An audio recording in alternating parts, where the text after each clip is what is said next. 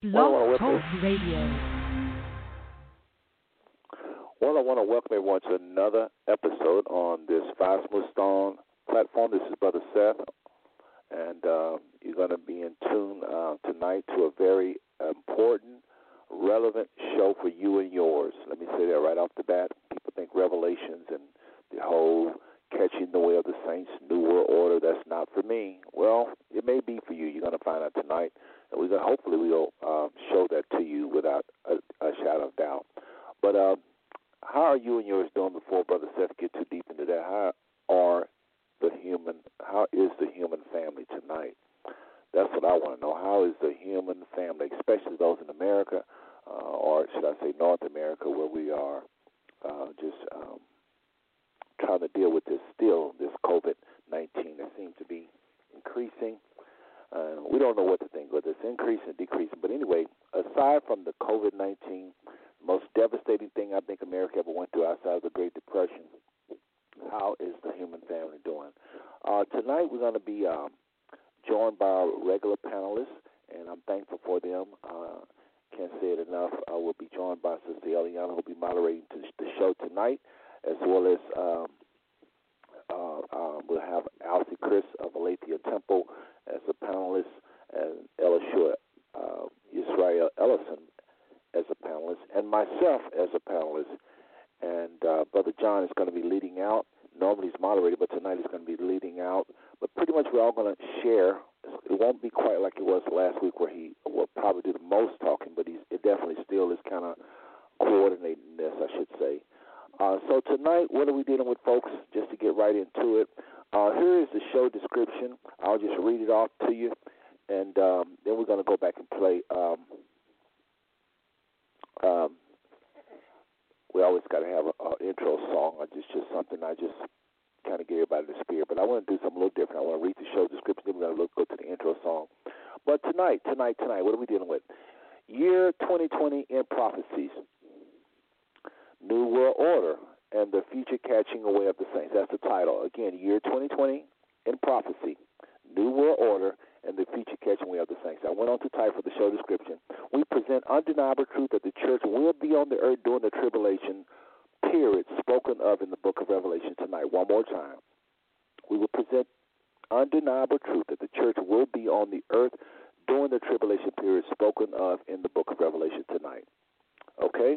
I went on to say, then, what does the scripture say about pre tribulation catching up of the saints, that is, the rapture?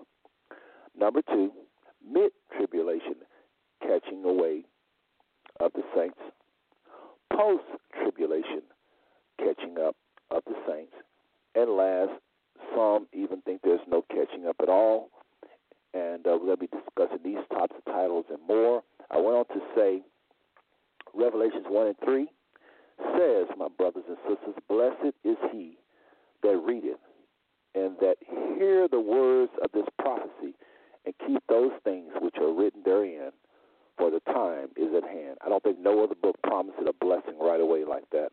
So that is, again, the book of Revelation. We'll be discussing the book of Revelation. We'll be discussing uh, today, today, 2020, and prophecy, New World Order, and the rapture, different angles on the rapture. Folks, listen, um, thank you for your time. Really appreciate you uh, supporting the show.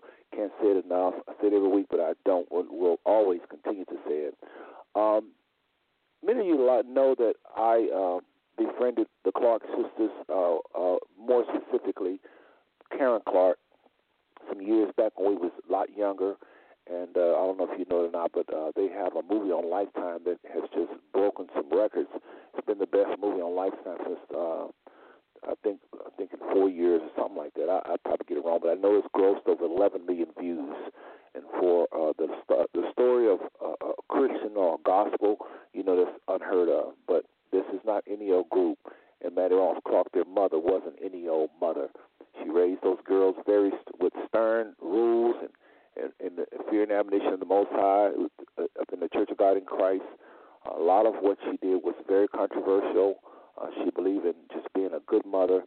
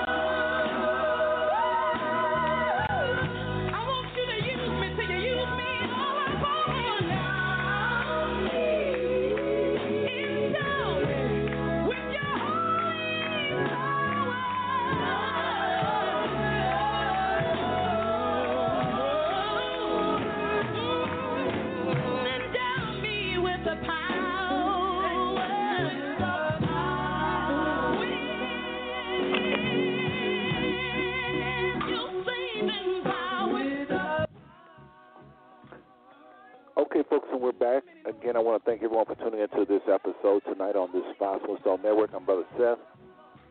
And tonight, what are we talking about? What is the title of the show? Year 2020 in Prophecy, New World Order, and the Future Cashing Way of the Saints.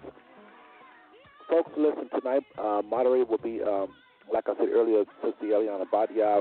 Brother John is going to be um, coordinating the show tonight with various uh, topics um, with regard to the title. And um, uh, I just look, just want everybody again. I can't say it enough. Don't trivialize the Book of Revelation. Don't trivialize the Book of Revelation. Don't put, don't trivialize the Book of Revelation. This is talking about our planet, our world, how it's going to end, and uh, what when we say end times, it may not be. I don't know what that means in terms of how much time the earth is going to go as we know it before the kingdom is set up. But uh, I do believe that Christ is going to come and rule for a thousand years, and uh, the earth is going to know peace. And then, uh, of course, the Israelites have to return, a remnant have to have to return uh, to the promised land, uh, Israel.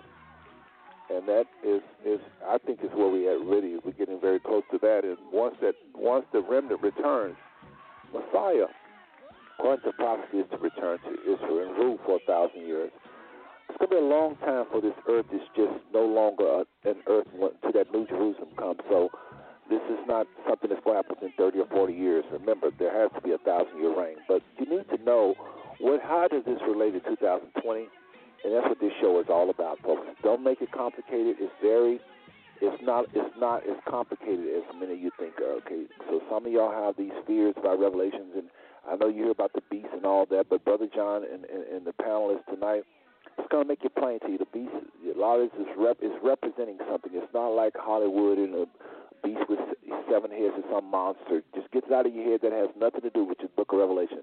It has nothing to do with beasts looking like monsters and to eat you up and all that. So that's the first thing we got to say about the book of Revelation, but it does have to do with what's going on in our world, the new world order, and it's very important you're not on the wrong side. That's why Brother Seth is allowing our, our, our thought to do this show and thought to do a part two. So we changed the title a little bit. This really is part two from last week, but I just wanted to put some other uh, words in there that um, I know some people is interested in. We got a house full of people, a big show tonight. Uh, I'm looking at the phone lines. Quite a few people. I really appreciate you. By the way, I started doing something new. I started sending messages to some of you just by simply calling the show. I have your phone number, and so if you don't want that, if that's un- inconvenience, maybe this is a job number or something, a, a job sale or something, or you just don't want to get notices of the show, uh, uh, let us know. Uh, you can do that by pressing one, and I'll come to you. You can just say, you know, uh, Bert said, before I make my comment out, I can't, you know, just let, let us know. It's not a problem. It's no big deal. Whether it's live or whether it's in the green room, it doesn't matter. Um, okay? So, um, um, we'll do this. Bring on the moderator, Sister Eliana Badia. I'll put another little quick, quick, quick, quick, uh, uh, the Clarks. This is called talking about how important your words are. I won't play but maybe a minute of this, and then we'll bring on. I just want to pay homage to the Clarks tonight um, it, with regards to the music of the show, okay? We'll be right back. Thank you. Well, are y'all ready to let the world know that we have power in our words? Tell somebody, my words have power. Oh, you got to know how important it is. Oh, we're about to declare some things in the house. Are y'all ready to do this? Come on, put your hands together. Oh, yeah. You got to learn how to speak positive and stop speaking negative. Hey, we about to speak faith in the house.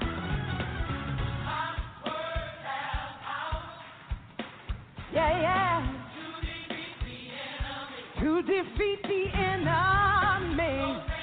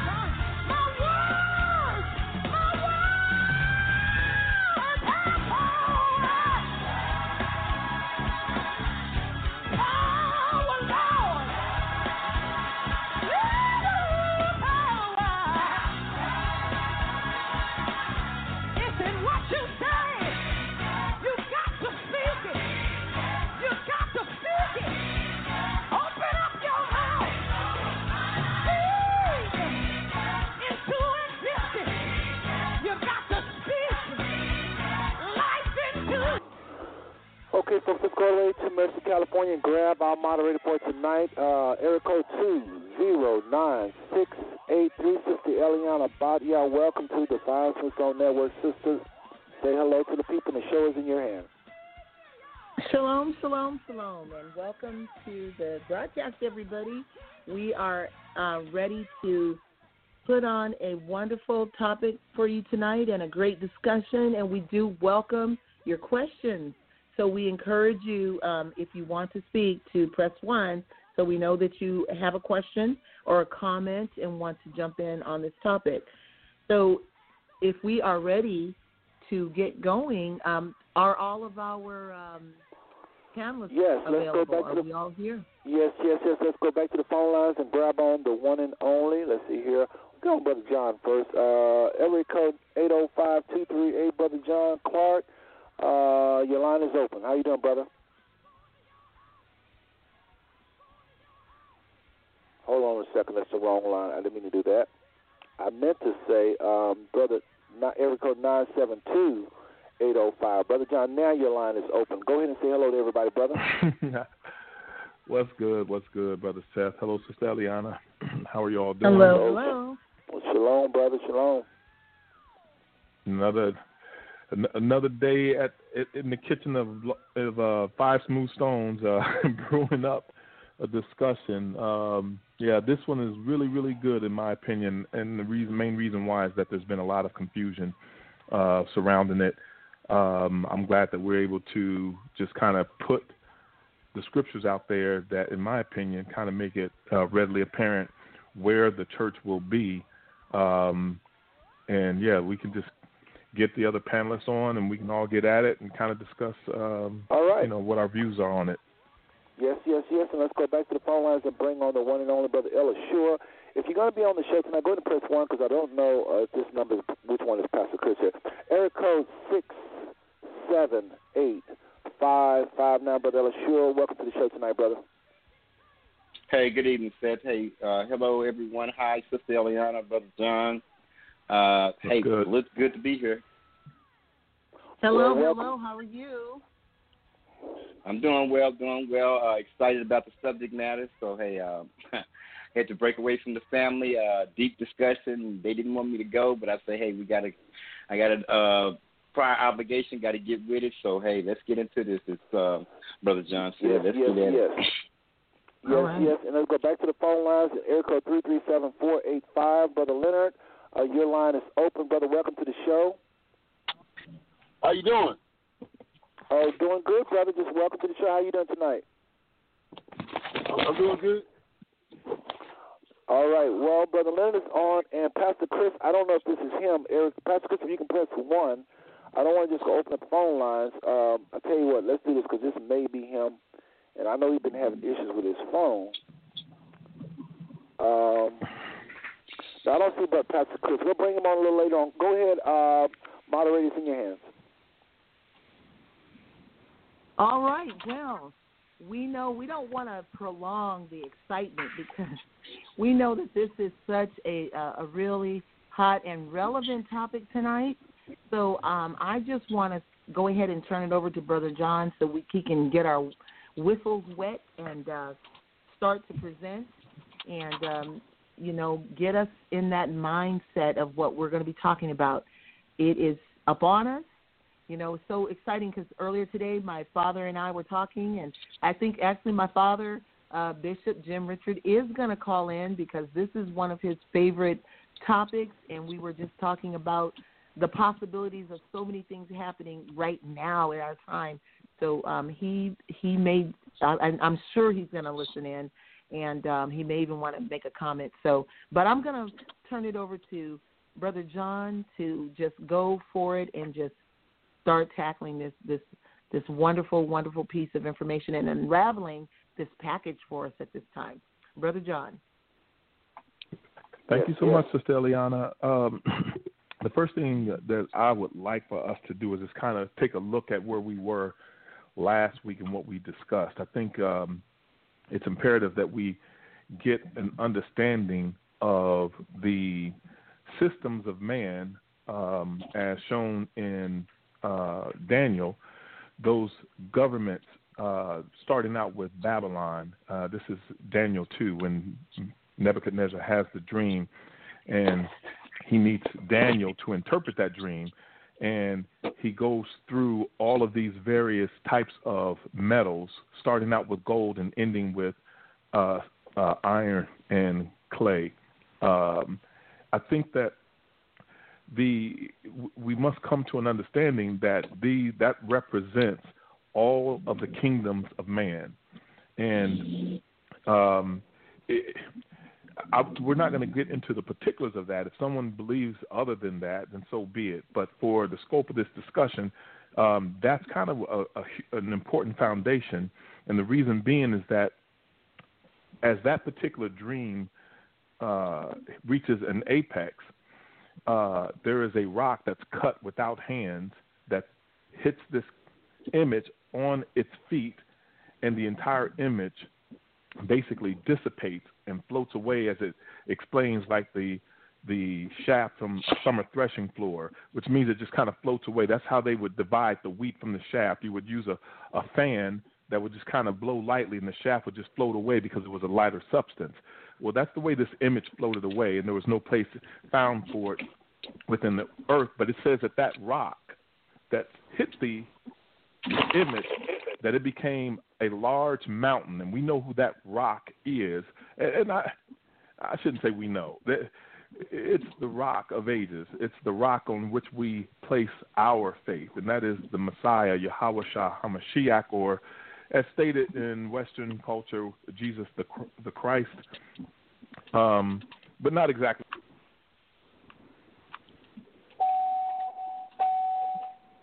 Okay.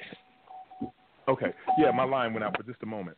So um, it's important to understand that because the the all of those kingdoms were empires: Babylon, the Persians and the Medes, uh, Greece, Rome, and now soon to be the ten uh, the ten uh, toes representing again a, uh, a a type of Rome, if you will those things it's important for us to understand that because we are coming into that time where those where that uh, where the feet and the toes are part strong, part weak. We're coming into that time, and so um, what I would like to do is in, in in trying to make sure that we're all engaged. I want to pull on Brother Elishua because Brother Elishua makes a very very uh, he had a revelation as it pertains to the scripture that uh, uh, deals with the, the tares in the wheat. The, the, the scripture is such, and, and someone if someone wants to give out that scripture, that's fine. It's not a necessity. Uh, you can trust that it's in the Bible where um, the householder goes out and he plants a field of wheat, and during the time that he's planted this wheat and you're waiting for that harvest to come about, the enemy comes and he sows tares or weeds amongst the wheat. And the servants of the householder realize this once these um, plants, if you will, the wheat, the tares, once they begin to mature, they recognize, like, wait a minute, these are not all wheat. And they go to the household and they ask him, look, you know, I thought you sowed good seed. And he said, I did, but an enemy came and sowed tares amongst my wheat. And they said, well, do you want us to uproot them? He said, no, no, because in doing that, you could possibly uproot the wheat. Let them both grow together. And then when the harvest comes, we will uproot them all and divide the wheat from the tares. And the tares we're going to bundle them up and throw them into the fire, and the wheat will bring it to my barn. That is a very, very important piece of scripture there. And El, if you could, eh, this really gets to the crux of Western culture, quote unquote, the church, as some of us think that it is, but it's not. It's it, the question is, is it the wheat or is it the tares? Brother L, if you could elaborate on that um, for just a moment, because I think that it's important that when persons are looking at the church system that we have, especially in the West, that they need to understand what what exactly they're looking at. Brother L, if you could. Okay. Uh, yeah. Thank you, John. Well, so much for uh, just the job of sitting and supporting John and flowing through the scriptures and not having to say anything contentious. Uh, right. But here we go. Uh, the scripture in question, um, Matthew 13, verse 24. And I'm going to read the scriptures here, and I'll just get right into that and, and get you get right back over to you, John. Another parable put forth unto them, saying, The kingdom of heaven is likened unto a man which sowed good seed in his field. But while man slept, his enemy came and sowed tares among the wheat, and went his way. But when the blade was sprung up and brought forth fruit, then appeared the tares also. So the servants of the householder came and said unto him, Sir, didst thou now sow good seed in thy field, from whence these cometh these tares? And he said unto them, An enemy hath done this. The servants said unto him, Wilt us thou then go and gather them up? But the master said, No, lest while you gather up the tares, you root up also the wheat with them. Let both grow together until the time of harvest and I will say until until the time of harvest, and I will say to the reapers, gather ye together first the tares, and bind them in bundles to burn them, but gather the wheat into my barn. Now it goes on uh, further into the chapter where the the apostles, the disciples, once they're there amongst Christ just himself, and not in the audience of the crowd, they ask him, "Why do you speak to the the, the people in parables?" But uh, and Christ went on to explain to that, and they wanted to know what was the the, the explanation, or rather, sort of the interpretation of the parable of the wheat and the tares. And he went on to say that while men slept, an enemy came. Well, those men that were slept. Now remember, he's speaking. What this is, this is a prophetic parable. And what happens is what throws people off is that when we hear parables, we think it's just that type of philosophical lesson, taking something for the present. But this was actually a prophecy speaking forth into the future. Because remember, the uh, the issue is the main subject is the kingdom of God. And so what happened is that while those men slept, those men that were slept, ironically, were those very men who were speaking to those apostles. And when he when all of those men were dead after they had become martyrs, the Romans came in and they literally usurped what people now understand to be Christianity. Now you have to understand that the capital of the church during the time when the apostles were living, and James was the head of it, was in Jerusalem. Well, they moved that, and at that time when the Romans took over, so it, it's kind of ironic that the very people who crucified the Savior of the Messianic movement now are in control of the very so-called quote unquote religion he started. But it said an enemy came in and sold men tares, sold tares. Well, what were those tares? It was doctrinal beliefs. It was a culture, a religion, and they usurped it and presented it to be the authentic, which actually it wasn't. And so now, but it said, do not separate the wheat from the tares until the time of harvest, because if you look at those of us and and I will say this, I even have to implement my brother Seth because it's his show, and, and if he gets a chance to explain it, he can understand it. He can explain it from his viewpoint greater than I. There is a group of people. They are actually the body of Christ, the church. They are people who are alert. They're not sleep. They're not slumber. And these people have come out of what we quote unquote organized religion. I'm sorry. That was an, I, I think that was an anomaly. I think that was an anomaly. Go okay. ahead, brother L. Okay, okay. But they've come out of organized religion. Uh, they have not come out of the faith. They have not come out of the body of Christ. But they do not adhere to organized religion, even that being defined as Christianity. And what is happening is there's becoming a separation between the wheat and the tares. And the problem with that, with the deception in that regard, though, is that Christianity is what perceived to be the church. And it's not. And Christianity is actually what began as a state religion and was used to colonize all of Africa. Uh, it began through the innovation of a man called Constantine. When Constantine legalized Christianity, he did more than just legalize Christianity. He empowered it.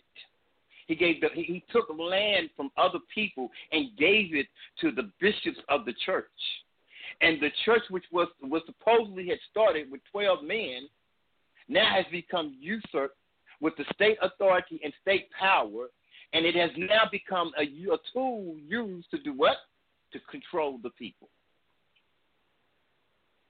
So if we look at the scriptures, and I tell people there's need no argument, just just look at it from a scriptural point of view, and then you'll be able to determine what is what. Now that's very pivotal because it talks about in the book in the book of Thessalonians a great falling away, a great apostasy in regard to what John is about to uh, do further elaboration on, which is the catching up way of the church, as it's being referred to.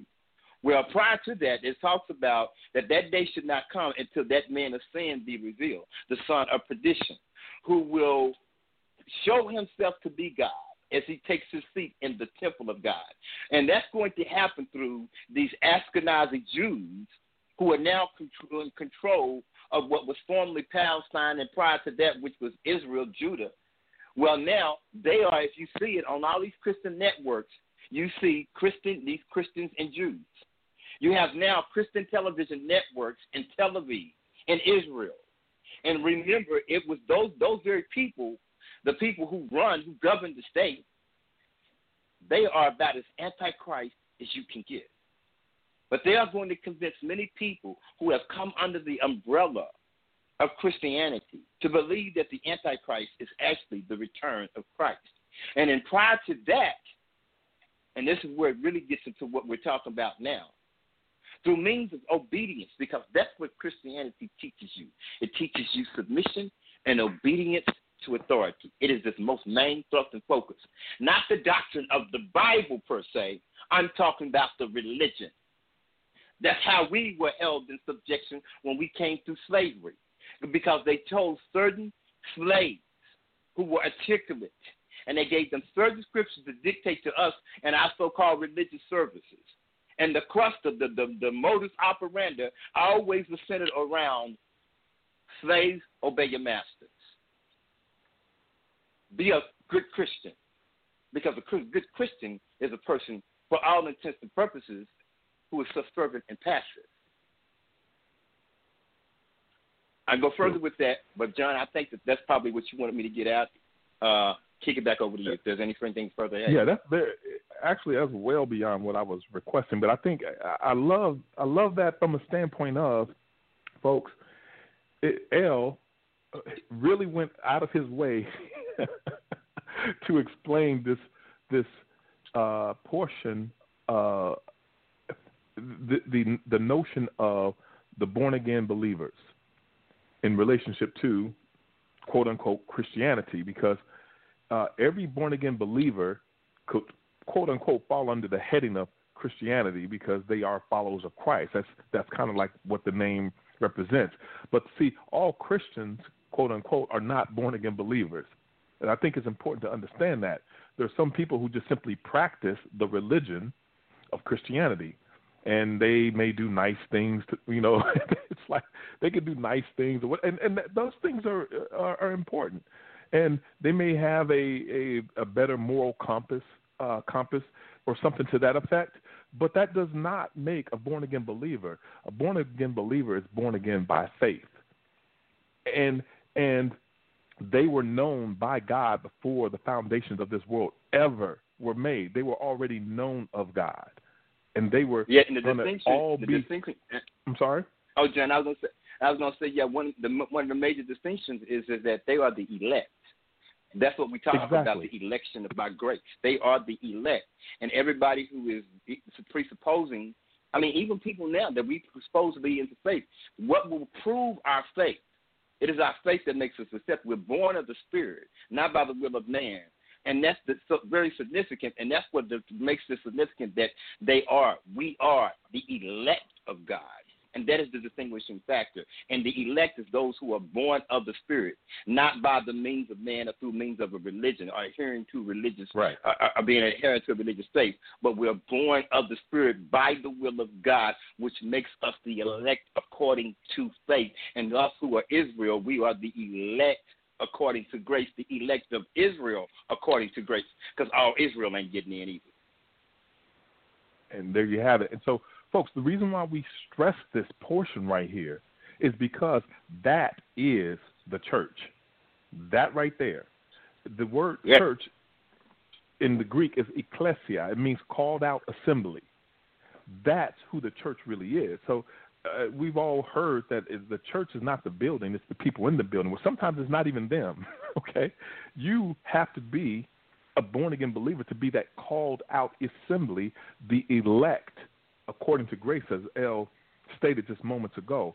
And so the reason why we hammer that in is because it's been stated across many a pulpit um, that that called out assembly, that church, will be taken away in the quote unquote catching up, or some people call it the rapture, even though that word is not in the Bible, but that that that that would take place before the tribulation took place.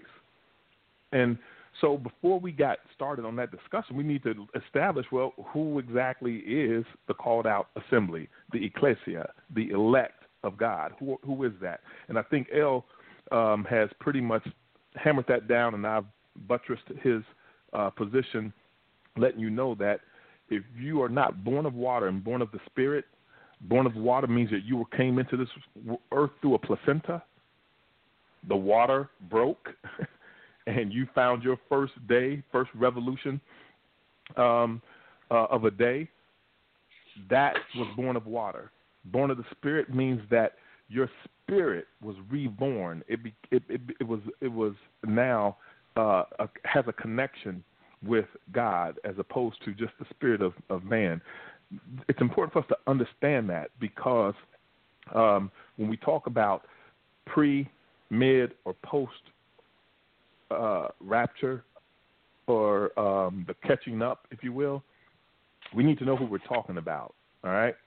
Um, so, just quickly going back to last week's show, uh, we spoke about the New World Order. Again, that order is in place. It, the sovereign countries just have not um, told their citizens of such. Um, I spoke to my brother, and this this was an interesting conversation on on more than one level, because my brother he actually manages a senior living facility, 85 beds. Um, and so I wanted to hit him up and just find out what's going on as it pertains to the coronavirus in his facility because I've seen numerous accounts where these facilities are being ravaged by the coronavirus. Of course, the elderly are there and they're particularly particularly susceptible to the virus because their immune system is not as strong as it may have been when you know when you have an 18 year old or a 25 year old or whatever the case may be. So they're particularly susceptible. So I hit my brother up, and I like my brother because he's a very practical thinker. He's not particularly he he's a believer, but he's not particularly uh, one to discuss religion a whole lot. You know what I mean? He just goes about his life doing his thing. So I'm like Billy. His name is Billy. What's going on in your facility? I said I couldn't help but to ask, and I'm like, I'm curious. And he's like, "Oh, well, things are going well. We have no um, outbreaks of the coronavirus with our residents nor our staff." And I said, "Really?" He's like, "Yeah, every everything is good." He said, "We kind of got out early, and we got a lot of blowback from the family members because they were unable to come visit. But when things started to get worse, they kind of eased up because they kind of felt like, okay, he made a pretty good decision uh, in doing this, and now they don't have a single count of anything in his facility. And I'm like, okay, so you don't find that like even remotely odd that you don't have anything out of all these people? He's like, well, nah, I mean, you know, we did a good job, you know, doing this, this, that, the other, all of the uh, preventative measures that they had taken. But you all know that when you look on the news, it, it's like preventative measures are meant to slow it down. It was by no means meant to stop. It looks it looks like all hell is breaking loose on the news. Let them tell it.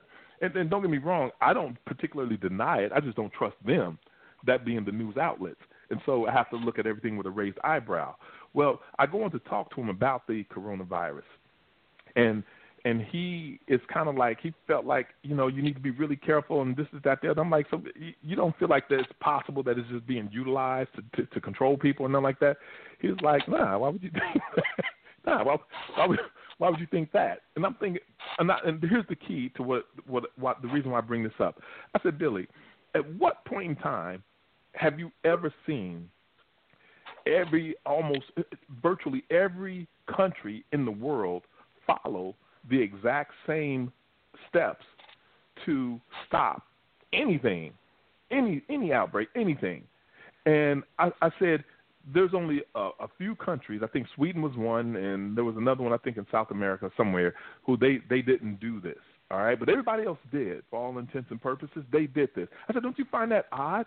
And he's kind of like, well, I mean, that's what the World, Health Organization directed everyone to do. Uh, the CDC directed everyone to do, and people just followed suit. Now, folks, I want you all to think about that because it is a logical argument. It's a logical argument. My only problem is who is the World Health Organization? Well, if I am the president of John Clark Land, okay, and the World Health Organization contacts me and says, uh, President John, we have a situation where uh, this virus is is uh, is starting to spread, and we're concerned, and we want all countries to put their people on quarantine and lock down the economy so that we can try and get a hold to this thing before uh, it gets too bad. I'll be like, now who are you? Where are you calling from? Okay, I've heard of you. So you want me to tell all of my people to do this, that, the other? Folks, I don't know how many countries there are in the world, but everybody but two countries said, okay. Folks, that is not how humans do. That's not how humans act, and that's the reason. And I brought that to my brother's attention. And I'm like, when have you ever seen everybody doing the "We Are the World" song? You know, I say that jocularly, but I'm just saying everybody's in agreement on exactly how to approach this. I had a problem with that, and even though me and my brother disagreed, we said we're going to sit tight for a couple of weeks and we're going to see how things pan out and see what happens. I'm telling him that it's just a matter of time before mandatory vaccinations or you can't get move around unless you have this or have that or so on and so forth. It's like it's only a matter of time before these things take place. And he's like, uh, I don't know, John. I think you're being a little bit uh, dramatic. And I'm like, all right, we'll we'll come back and revisit it. Folks, it's a legitimate. If you watch news and you really don't do a whole lot of reading the Bible, looking at prophecies, or whatever the case may be, or you just entirely trusting of your government, I can understand how you could have that position. All right, for me, I'm I scrutinize it, and so that is kind of like uh, a, a discussion that I felt like was fair to put out there because I said, John, maybe you are dramatic. Maybe you maybe maybe maybe you have a particular line of thought that you've had for 30 years, which is questioning authority and their motives. And maybe because you think that way is the reason why you feel this way. It's legitimate. Maybe you maybe you do not allow contra- uh, contrary thoughts to have a moment's notice in your mind just to to kind of uh, settle before you kick them out. Well, I feel like I'm open minded, folks. I do. And so, with that being said, you know, last week we were talking about this one world government, and I believe that the fact that all of these countries followed the exact same suit was a telltale sign that you have uniformity, uniformity in uh, strategy. The, people who did not have outbreaks were doing this exact same thing.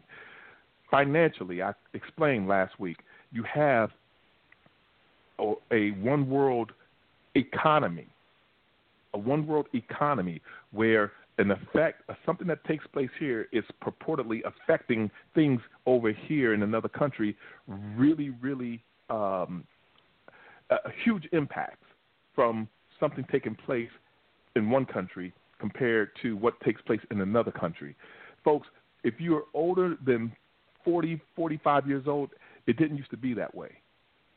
But it has been nurtured, either actual or per, by perception, to give you the thought and, and to slowly click up the dial of we operate as one unit. Even though we're all separate countries, it's slowly being clicked up. You see that they speak about the economy, shutting down economies. Folks, do you realize that that was impossible in Israel? You couldn't shut down the economy. Why? Because the economy was self sustaining on one person's inheritance. When God gave them their inheritance, that was the land. On that land, you had the ability to farm, you had the ability to have your sheep, you had your goats, you had your wife, you had your kids. You were pretty much self sustaining unless you had to go to market, which was an economy. You go to market, so to speak, and you trade things. Someone has olive oil, someone has grapes. You didn't have grapes, you didn't plant that particular harvest. You had wheat and you had barley. You're trading those things. That's an economy and but it's not it's not like this one. Think about it. Shut down the economy in Israel, and what do you have? You have people with more, way more wheat, or what, they don't have any grapes to make wine, or whatever the case may be. But they can still sustain themselves on their land. You do not need the government to come in and bail you out. You do not need that. That's the difference between Babylon, which we spoke on last week, and the way that the Messiah's uh, uh, plan or the way he laid it out for his chosen people. Babylon mandates that you invest yourself into the system. Now, if you think about it, Cain and Abel, folks, again, I won't go into the scripture, but this will give you some insight. Cain and Abel, they're brothers, they're the offspring of Adam and Eve. Cain rose up against Abel and killed him. God put a mark on Cain, as it were, and um, so that so so that Cain wouldn't just immediately be killed or whatever the case may be. And it says that Cain went and built a city. That's the first thing he did. When he when he basically received that mark, the first thing he did was build a city there's only two persons in the Bible that you kind of understand that for them, their the the final place that they go to, you understand that. Everybody else is always kind of up in the air. You don't know what's going on. But for Cain and for the son of perdition, which was uh, Judas, the one who betrayed the Messiah, it says plainly that Cain was the seed of the devil. And, you know, I'm not going to talk about Judas. You can look that up for yourself. But Cain was. Cain went and built a city. Why, folks? Why did Cain build a city? The reason why Cain built a city, think about the purpose of a city, as opposed to, let's say, the country where you have you, people are spread out and they farm their land and from every week they may go to market or something like that. But aside from that, they own their land. The purpose of a city is so that people can rely upon one another, as opposed to relying upon God. You know, when you are dealing with just the land and the weather, there has to be some degree of reliance, uh, or you are, even if you are a heathen, you have to hope that the weather is going to be in your favor, that the land is going to be rich with nutrients in your favor. But when you are working within a city, you rely upon your fellow man. He supplies the electric, you supply the shoes, someone else supplies the gasoline. Every it, it's all interconnected. That's the that's the purpose of a city. And if you remember when they built the Tower of Babel. God told them to overspread the earth and to subdue it. They said, hey, let's stop here and let's build this tower so that we can make a name for ourselves and not be scattered. they were actually doing the opposite of what they were told to do. That was rebellion, group rebellion against God. They're going to go ahead and we're going to build this city and we're going to build this tower. We're going to rebel against the Most High, and we're going to make a name for ourselves. And if you look at every major city, folks, you're going to find a major piece of architecture there. It's all it's almost like inevitable that there's going to be a public work or a huge building. In Chicago, it's the John Hancock. In, the, in New York, it used to be the Twin Towers. Now it's the One World. It's the One World Tower or whatever they call it. In Paris, it's the Eiffel Tower. In China, it's the Great Wall of China. It's all every place has some particular. Um, the needle in Seattle it's it's just like that. And then they have their particular teams, if you will, and they put more faith in their teams and time in their teams than they do the Most High. But the point is that the city, that's the way that we were able. The, the economy has been weaponized against us. They had the ability to control the economy, and now we, living in cities, oftentimes have to rely on them to help sustain us. We need you to give us money so that we can pay for this or pay for that because now you stopped our ability to earn. the economy is now weaponized, folks. And while I consider this a couple about two weeks ago, I considered this to be uh, a test. I'm not certain anymore. I'm not sure. I'm, the, the jury is back out on that one, folks. Uh, that being the coronavirus, it's it's kind of out uh, in my mind. But um, I do want to quickly touch on Babylon, the harlot. We were talking about Babylon right at the end of the show. Brother Leonard was explaining how uh, how the harlot was on the back of the beast. That beast being the system of this world. The harlot, I consider to be none other than the U.S. And I'm going to explain to you why. I'm going to go to Revelations 18,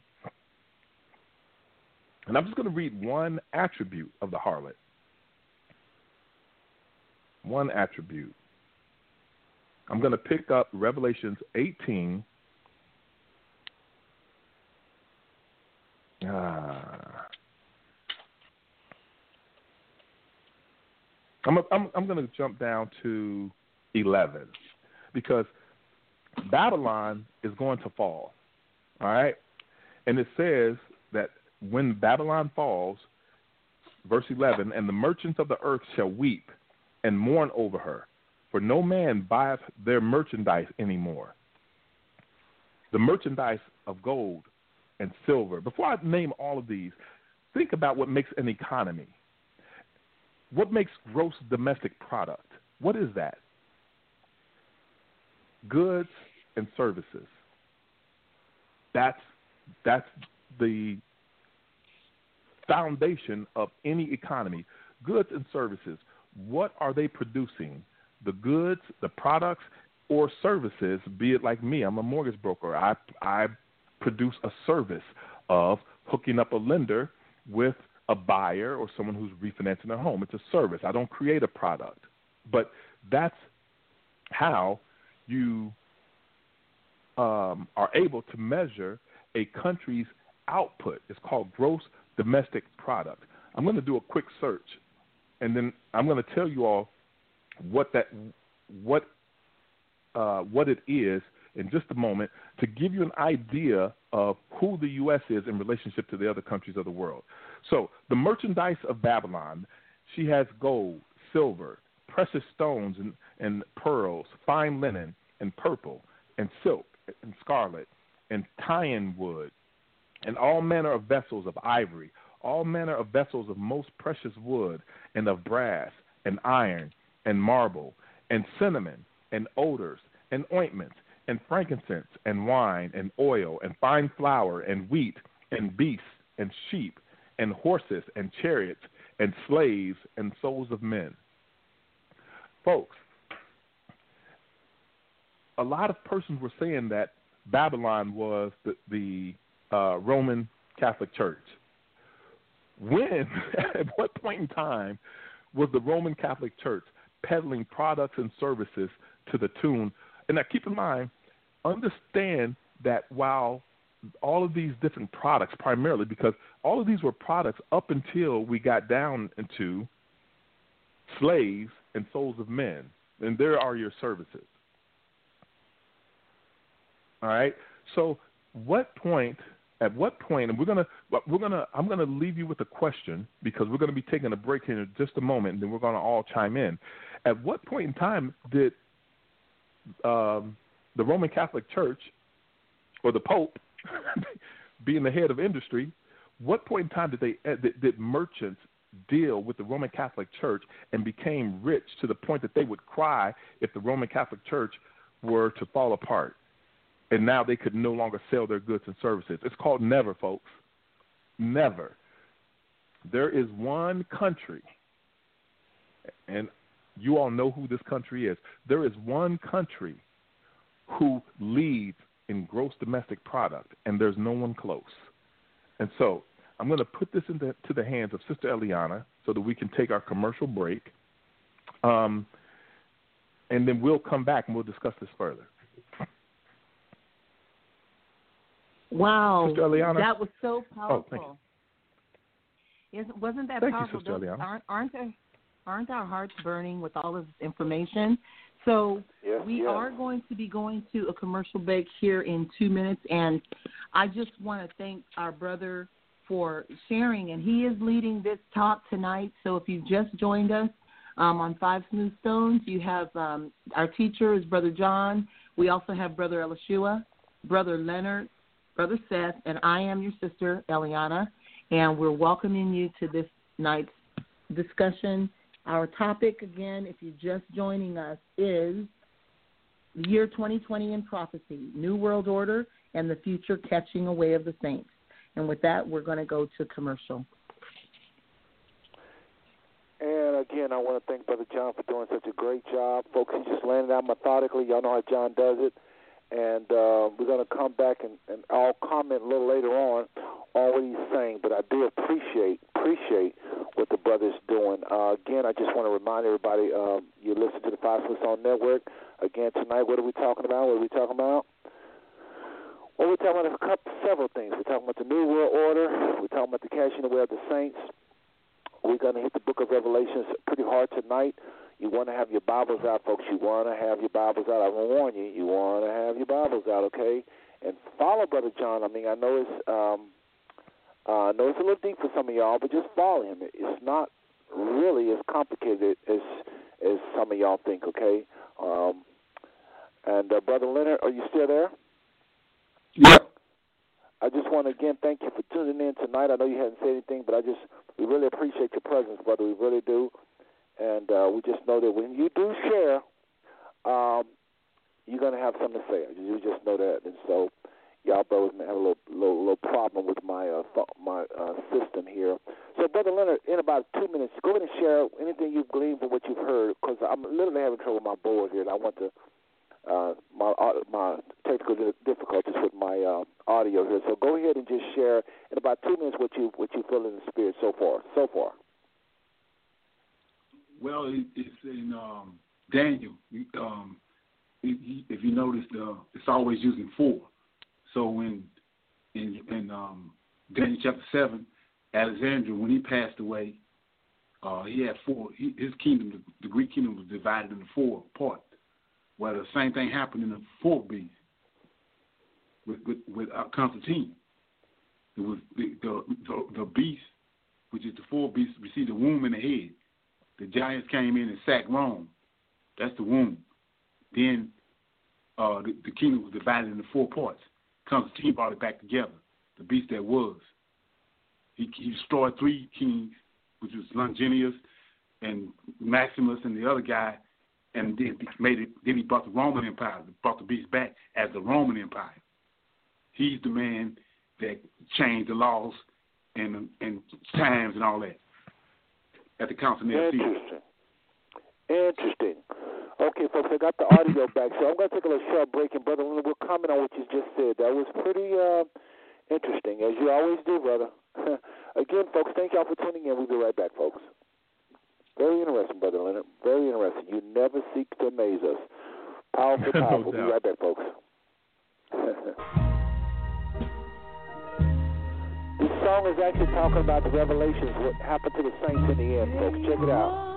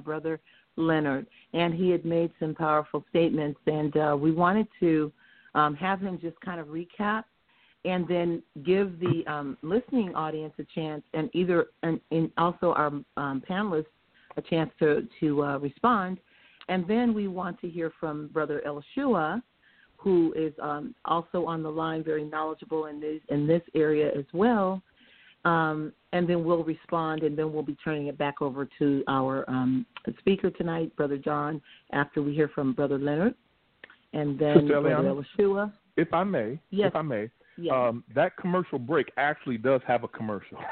it has a commercial. I, I, it does, and and the reason the reason why um, I wanted to say this is because the the uh, brother Dan, whom Thank you. Many Thank of you, have. Yes, yes, many many of you are familiar with Brother Dan. He he has been in uh, kind of like a rehab situation for the last several weeks, and he hasn't been able to get out and and join us. However, he runs a company called Gospel Tracts Wow. It is a company that creates tracks. I'm sure you all at some point in time in your life have had someone give you a track that said, hey, where will you spend eternity or something? You know, they, it, it gives you different messages. And so Dan has this company, and he has literally sent tracks all over the world. And um, I wanted to make everyone aware of this, and the reason being is that this is a way that you can witness to someone without doing a whole lot of speaking. If you are a little, let's say, shy, shy, hush, hush, eye to eye, as the song goes, you don't like to walk up to people and say, "Hey, brother, do you know Jesus Christ as your personal Lord and Savior?" Ain't that the way they normally do it? well, you don't have to do it that way, folks. You can you can get you a gospel track at gospeltractswow.com. That's spelled G G O S P E L gospel tracks T R A C T S. It's not like the train track. It's T R A C T S wow W O W dot com. And by doing that, you would be able to further support your brother's business, and we should always always be supportive of one another before we support Absolutely. persons outside of ourselves, uh, so that we can continue to grow in financial strength. Um, but yes, you can get gospel tracks through that avenue, and actually, if you let Dan know that you heard this on Five Smooth Stones, you will receive a bonus gift. I'll let you find out what that is. Uh, thank you so much, Sister Eliana, for letting me give that plug. Um, you can pick back up where you were. No problem. Wonderful, wonderful. Thank you. And um, also another little commercial, uh, real quick. We do have a um, a brother among us that's kind of new to our Five Smooth Stones family, and um, he does work with um, indexed annuities. His name is Fred Arthur, and tr- he is a man that you can trust if you're worried about your finances in this time. Um, if you need to move your funds into some secure investment, you really want to talk to our brother Fred Arthur. And you can do that by letting one of us panelists know, and we can put you in touch with him. So, with that being said, commercial over. We're going to hear from our brother Leonard. We want to. We does anybody else have a little mini commercial before we go? We want to hear from our brother Leonard because he had made a, a powerful statement, um, and we want to revisit that so that um, we can get a clearer understanding in our topic tonight. And I know people have questions. So, Brother Leonard, can you come back and, and restate what you had said before our commercial? Yes, yeah. It, it's it's um it's four beasts. It's also in in the third beast, the Greek kingdom. It was Alexander passed away, and he had four generals that took his. uh The Greek kingdom was divided into four. It also happened in the fourth beast when when the uh, Vandals and the Visigoths uh, and um, it was three races of giants came in through the uh, the Roman uh, the wall Hadrian had built, and they came in. They sacked Rome, the fourth beast. So the fourth beast uh, received a wound in the head. Then it was divided into four. Constantine uh, suppressed the other three. He overcame the other three generals and became sole emperor. And he revived the Roman Empire. The beast that was and was not and still is. He brought it back with the Rome, Holy Roman Empire. And we still living under that right now. So that's why if you go to Daniel chapter 7, verse 24, it says, Ten horns out of this kingdom are ten kings that shall arise, and another shall arise after them, and he shall be be diverse from the first, and he shall subdue three kings. That's Constantine. 25. And he shall speak great words. This at the council of Nicaea. Speak great words against the Most High, and he shall wear out the saints of the Most High. Saints are the uh, Israelites, Hebrews, and think to change times and laws, and they shall be given into his hands until a time's time and half a time. We still living under that. We still living under that right now. So 26 says, but the judgment shall set, and they shall take away his kingdom, Constantine kingdom. We still under it, to consume and destroy until the end. And the kingdom of the dominion and the greatness of the, of the kingdom under the whole heaven shall be given to the people of the saints. That's the Israelites uh, of the Most High, whose kingdom is an everlasting kingdom, and all dominions shall serve and obey him. Here too is the end of the matter. And as for me, Daniel, my condemnation much, uh, much troubled me, and my countenance changed in me, but I kept the matter into my heart. So when you understand that, Ezekiel 37, that's what that's literal. He raises up the saints out of their graves. They already knew it was going to get resurrected, and he tells us in 37 11, the saints are this is a great army. What that army is going to do, Joel, is going to is going to at the battle of uh, Megiddo, the very end against Gog and Magog, that's going to destroy all of them. The saints of the Most High going to take the kingdom. So what you're looking at is Babylon started out Nebuchadnezzar's kingdom. The reason why we're dealing with four kingdoms is is Babylon came on the scene when Israel became a nation. That's why you're dealing with four beasts. It was it was it was Egypt and Assyria before that, but we're dealing with Babylon, Medes and Persians, the Greeks and the Romans because those kings came along after Israel became a nation. So when you get to the fourth beast, it, the reason why it has uh, it's got characteristics of the first three. That's why I have a lion head, uh, bear feet, because it's, it's it's it's part of the other three. It's only one kingdom. Constantine brought it and made it into the the Holy Roman Empire, and we're still under that. At the very end, he's going to raise up our forefathers out of their graves, an exceedingly great army, and they're going to take the kingdom. They knew all this before. Saints of the Most High. Okay, so like I said, in Ezekiel 30, in uh, Ezekiel 37 and 11, said uh, breath came into them, and they stood on their feet, an exceedingly great army. Agreed. All if I may, Brother Leonard. Now, let me tell you what I love about Brother Leonard. me and Brother Leonard, we do not agree on all things. However, I can't help but to be intrigued when Brother Leonard is saying what he's saying because a lot of the stuff that Brother Leonard says, I honestly do agree with. Some of it, I'm like, I don't know, Brother Leonard. It's almost to the point that it's disappointing that Brother Leonard is in Louisiana and I'm right here in, in Fort Worth because me and L, there's a lot of things that we disagreed on, but we literally get to call each other. We would call each other every day and be like, yo, what do you think about this? And I'd be like, nah, nah, nah, nah. He said, nah, nah, nah, it is. It's right here. Look, look at it. I said, how can you say that? And I go to a different script. How can you say that of this? He said, because of this. And we and we get to do that all the time because we we've been squad for 30 years. And it's like, I, I would love to bounce stuff off of Brother Leonard. I, I, matter of fact, Brother Leonard, when are your shows? If, let's have another shameless plug. When when do you do your blog talk show? So the people people Um, people who resonate with what you're saying, they can listen Okay. in. I may do that myself. Well, f- first of all, um, I'm I'm 24 seven about the Most High. So my phone number is is uh, 337. Hold up, hold up, no, no, no, no. 802. One second. Hold up, one second. All right, kick it, kick it. 337-802-0889. Uh-huh. Call me anytime. Zero And, um, eight nine. but I have, yeah. So I have a, uh, a Prophets of Awakening. I have a YouTube channel with with uh, uh, videos on it, and we have a, a um, conference call line. It's it's um. Let me get the number. While you Take looking for your that time. number, Okay, looking that yeah, number. So, okay, go ahead. No, I, it's, it's um. I I, don't, I can't remember right now, but but anyway, okay. we That's we, okay. we on we on at um.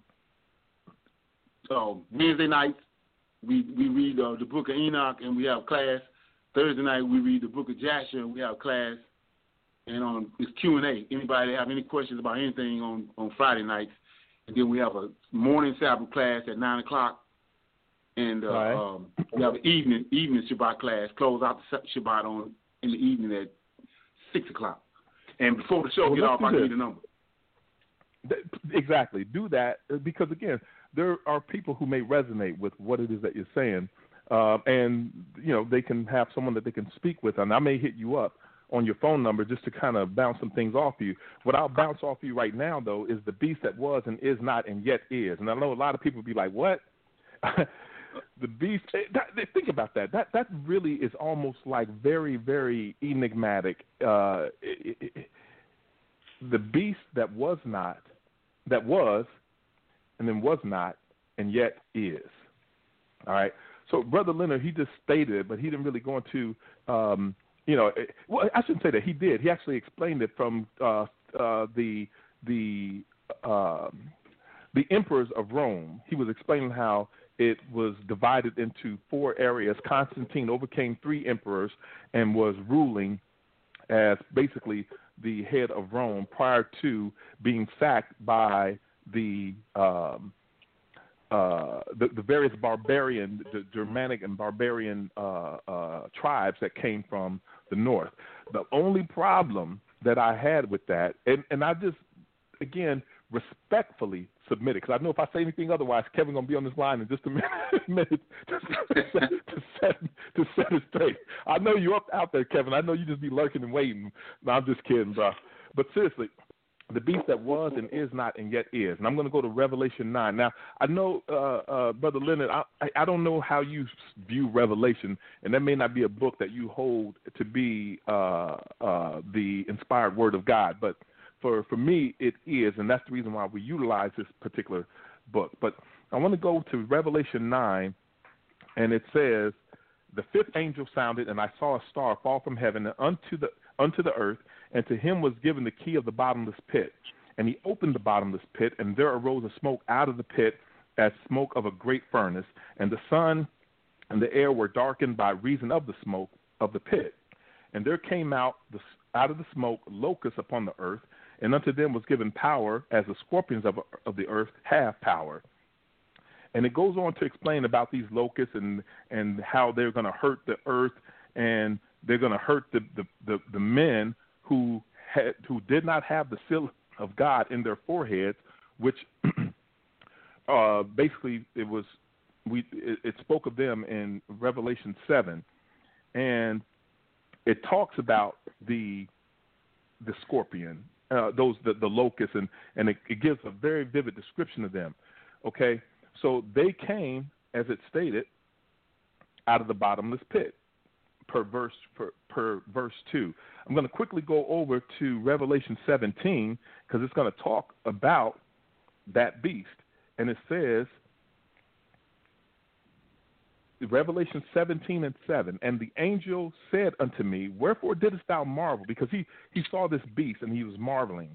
I will tell thee the mystery of the woman and the beast that carrieth her, which hath seven heads and ten horns. You actually made reference to this last week, Brother Leonard the woman right. that sat on the back of the beast. Right. And it says in, in verse 8, the beast that thou sawest was and is not, and shall ascend out of the bottomless pit and go into perdition. Okay, so that's the reason why I say, well, I don't know, Brother Leonard. And the reason why is that we know that the beast that goes into that bottomless pit, that is Satan himself. Satan, once he comes out of that pit, he's going to have a short amount of time to gather the nations of the earth, Gog and Magog, and they will be uh, surrounding the uh, city of, of Jerusalem or Israel, if you will. And God is going to rain down fire, if I'm not mistaken. Uh, and the Satan is going to be tossed into the lake of fire where the false prophet and the beast uh, are.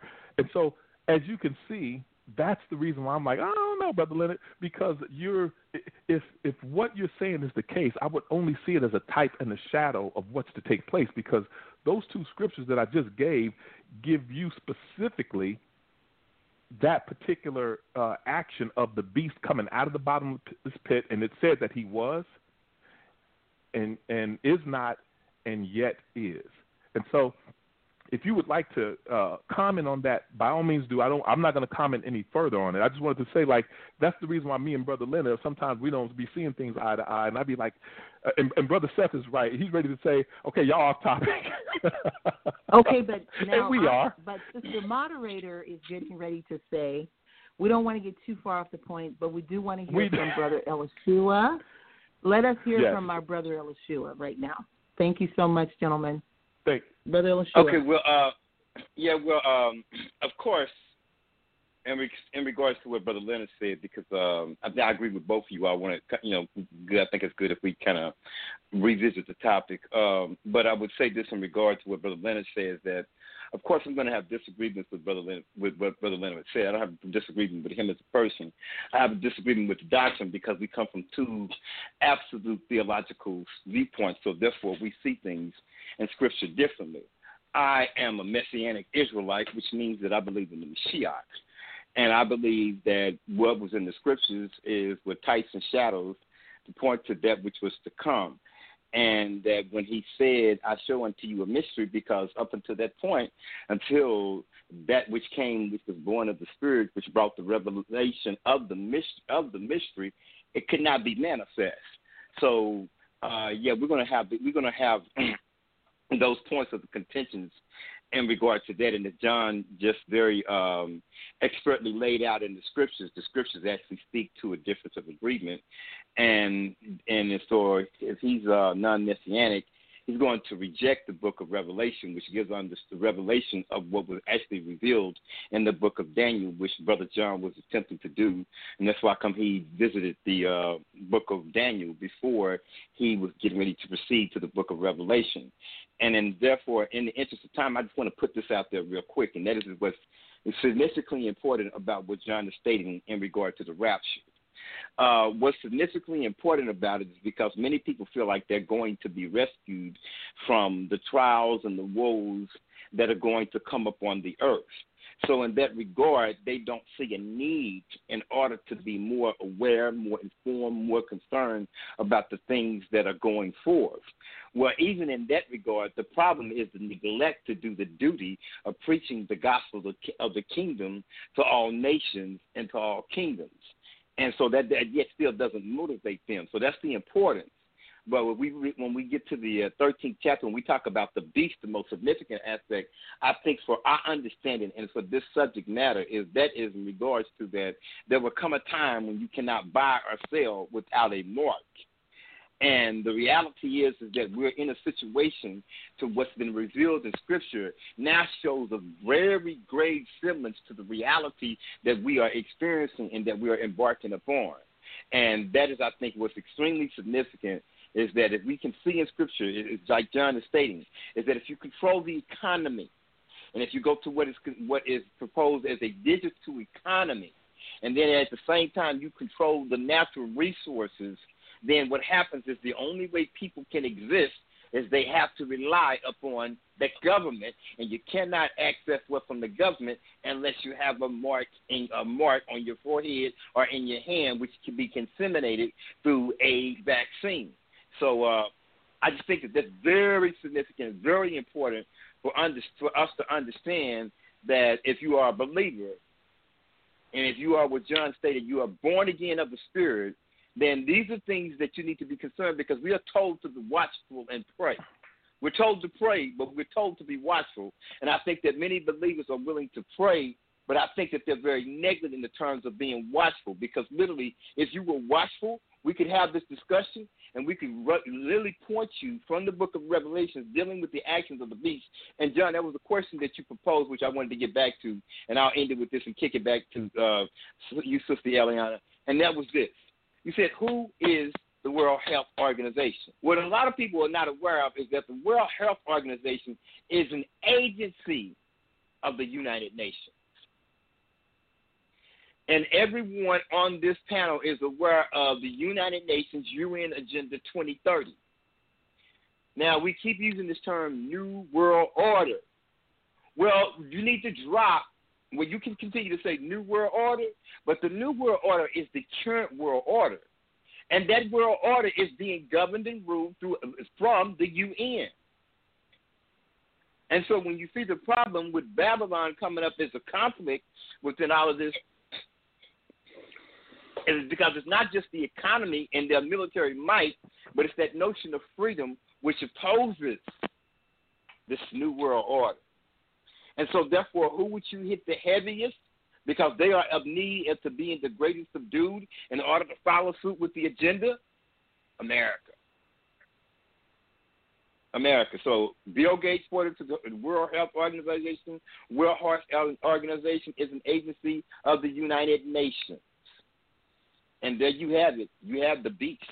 You have the order already fomenting. You have the beast. Brother, I'm so sorry, Sister Eliana. All right, that's so powerful. And which brings me to um, we do have a caller on the line.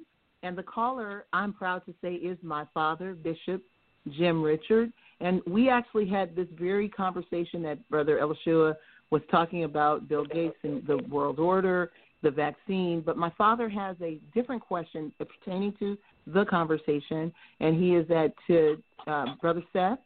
Um, to if you can bring him in, um, uh, 209325. it will be my father, and he does have a question. And I'm going to ask my father to please speak. 209-325. Okay, let's do it because I don't see a hand up, but I but I hear you. Thank you for letting me know it's up. Okay, 209-325. Go ahead. You're on the air. Welcome to the Five Smooth Stones Network. We'd like to know your name and your city, please. Your name and your city, please, first. Oh, thank you, brother, and uh, God bless to meet you, brother Seth, brother John. Uh, my name is uh, Bishop Jim. Uh, well, welcome. Last name is Richard. Welcome, Bishop Jim. Yeah, thank you. I'm glad you can hear me. And the city is Atwater, Atwater, California. Welcome to the show. And thank you so much. I'm enjoying everything I've been hearing.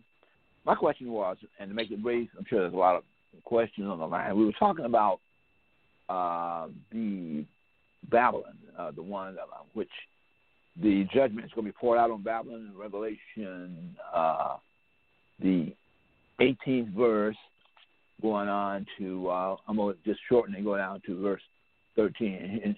And this, I'm going to read this one uh, scripture and I'm going to ask the question. Uh, and cinnamons and odors and ointments and frankincense and wine and oil and fine flour and wheat and beasts and sheep and horses and chariots and slaves and the souls of men. Okay, that's my focal point. Uh, would you agree with me, or do you think that when a part of the judgment of God on this Babylon, could the slaves of the soul of men be the Hebrew uh, people, the males who that America has incorporated for so many, given such lengthy sentences and so on, and they've also made money uh, with our men and women on the stock market. That's my question. Uh, unequivocally, I, I agree hundred percent, Bishop Jim. Um, yes, I yes. abs- uh, without a without a second thought, because we know who built the textile industry. We know who did uh, uh, planted and harvested sugar, tobacco, and cotton yes. in the United States in South America, in the islands. We were basically the ones who built the economy that built the nation. Prior to that, what did you have? It was just the land. And so they brought in those slaves, uh, or I should say our forefathers, and we went in and we went to work and we did our part, uh, which was uh, a directive of the Most High. We were uh, obviously uh, operating under that 400 year time frame. But yeah, I, I agree 100%. Um, I don't see how it could be anything other than that. We were we were the anybody else that they tried to enslave couldn't endure. They they tried to enslave other peoples. They couldn't endure it. We could.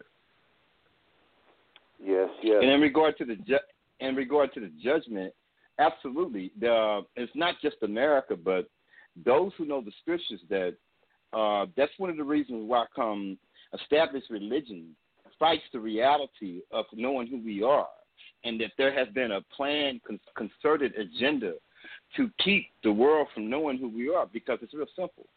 Our liberation means their immediate judgment, and so Absolutely. when the Most High is going to, so when the Most High is going to judge Babylon at that time, um, and even at that point, you see, just as John read from the book of Isaiah a couple of weeks ago, you see that scripture repeating itself in the book of Revelation when he's saying, How long, how long before you avenge us of the enemies? And he says, Just a little while. And then it, those souls up on the altar. And then it says that the judgment comes. Well, the very reason that America is being judged is us. It ain't being judged because of her. It, it says that she's going to be judged for her wickedness, but literally it I says, believe that. repay, repay to her. The scripture clearly says it says, repay to her, and she repay to her double, she is Double. I, I agree. Yes. double. So the point of time is that yes, there's going to come a point of time, and that point of time is really upon us. And so we're in a place in, in a transition where we're being prepared, and that makes the most necessary thing. You know, I was uh, and Brother Seth on the line here, and um, and I would say this: when it came to the word of faith movement, uh, Brother Seth was my door of access. And one of the things that I used to always say, Brother Seth, that faith is for something.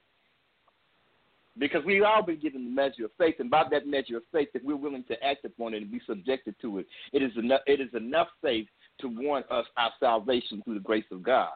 But let's go beyond that. And what is needed at this point in time is going to be needed and it's going to be faith. Because to be honest with you, uh, Pastor uh, Bishop, sir, is that we are lacking in faith. And that's why come we're still in the position that we're in and in the situation that we're in. Because we as a people, we trust the system and we trust these people more than I, we trust our Elohim. And people say, no, I trust Elohim. Well, I always say, it's what you do that's more stronger than what you say. And it's what you do that gives oh. credence to what you say. And if we look at it, one of the reasons why we're in the bondage that we're in is because we have become so subjected to the system. And those of us who rebel and those of us who buck up, like John said, we're those people who are accused of a question authority. We're those accused of people accused of being rebels. Were, were you in a land of wickedness? You absolutely doggone straight we are. I hear you. I can agree with you more, no more than. Oh, okay. Agreement. What you're saying? Yeah, I can. Yeah, I agree. We we do do need to familiarize ourselves that these are the times we're in. They're, we're right there. I mean, this is no doubt. The last no days. doubt. We're in the book of Revelation. And mm-hmm. when, as we read the word, the Spirit of God gives us the discernment to see and know that it is us.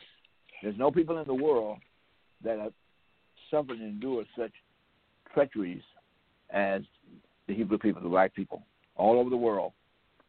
So it has to be us. No doubt. Not the Orthodox Jews. But the sad thing is we have not Holocaust. repented. Many of us sad have, thing through all but the many, things. The, many of us need need to do more. As we need, we need international Hebrew repentance, but many of us have repented already. For I know I have, and for our uh, problems of our uh, sins of our founding fathers and so on. Plus, I receive the Lord Jesus Christ also as my personal Savior. You know, all of no that. doubt. But still, the times right. have got to fulfill themselves. Okay, thank you, brother, for the question. I'm sure enjoying you all. Shalom, shalom. Yes, and thank you Yeah, for calling thank the you show. Really, so much. really appreciate it. Really You're appreciate welcome. Yeah, it. thank you. Very Okay, much. come did in you on that? hear from Brother Leonard? Did Brother Leonard weigh in on my on my father's question? Yeah, I want to comment on that. Okay, go ahead, Brother Leonard. Wanted to hear from you. Okay, first of all, I'm gonna give you my number. It's the number to uh, the conference call seven one two. Okay, hold on, hold on, hold on, hold on, hold on, brother Leonard. Let me get back to my. Okay, go ahead. Seven one two seven seven five seven zero three one. And what what are the time frames? It's uh Wednesday at six o'clock and Okay. Thursday at six. Uh, Okay. Friday at eight. Friday evening at eight and Saturday morning nine and Saturday evening at six. That's Central Standard Time. Yes. All right, appreciate it, bro. Okay. Yeah. Well, I, Are you going to weigh in on the Bishop Jim's question? Yeah, yeah. I'm, it's kind of what what you had said last week about you was reading out of 18 and you read it today too. But uh, 17 and 18, um, like I say, I'm, I, I deal with what the scriptures say. So it says 18. Sure. The woman. I asked the question. It's, it's a woman that's riding on the on the fourth beast, and it's the Roman beast. And it says 18. The woman which thou sawest is a city. It's not a country. It's a city. It says which reigneth over the kings of the earth. It's a city. Then now you go to 18. It also says it mm-hmm. again twice.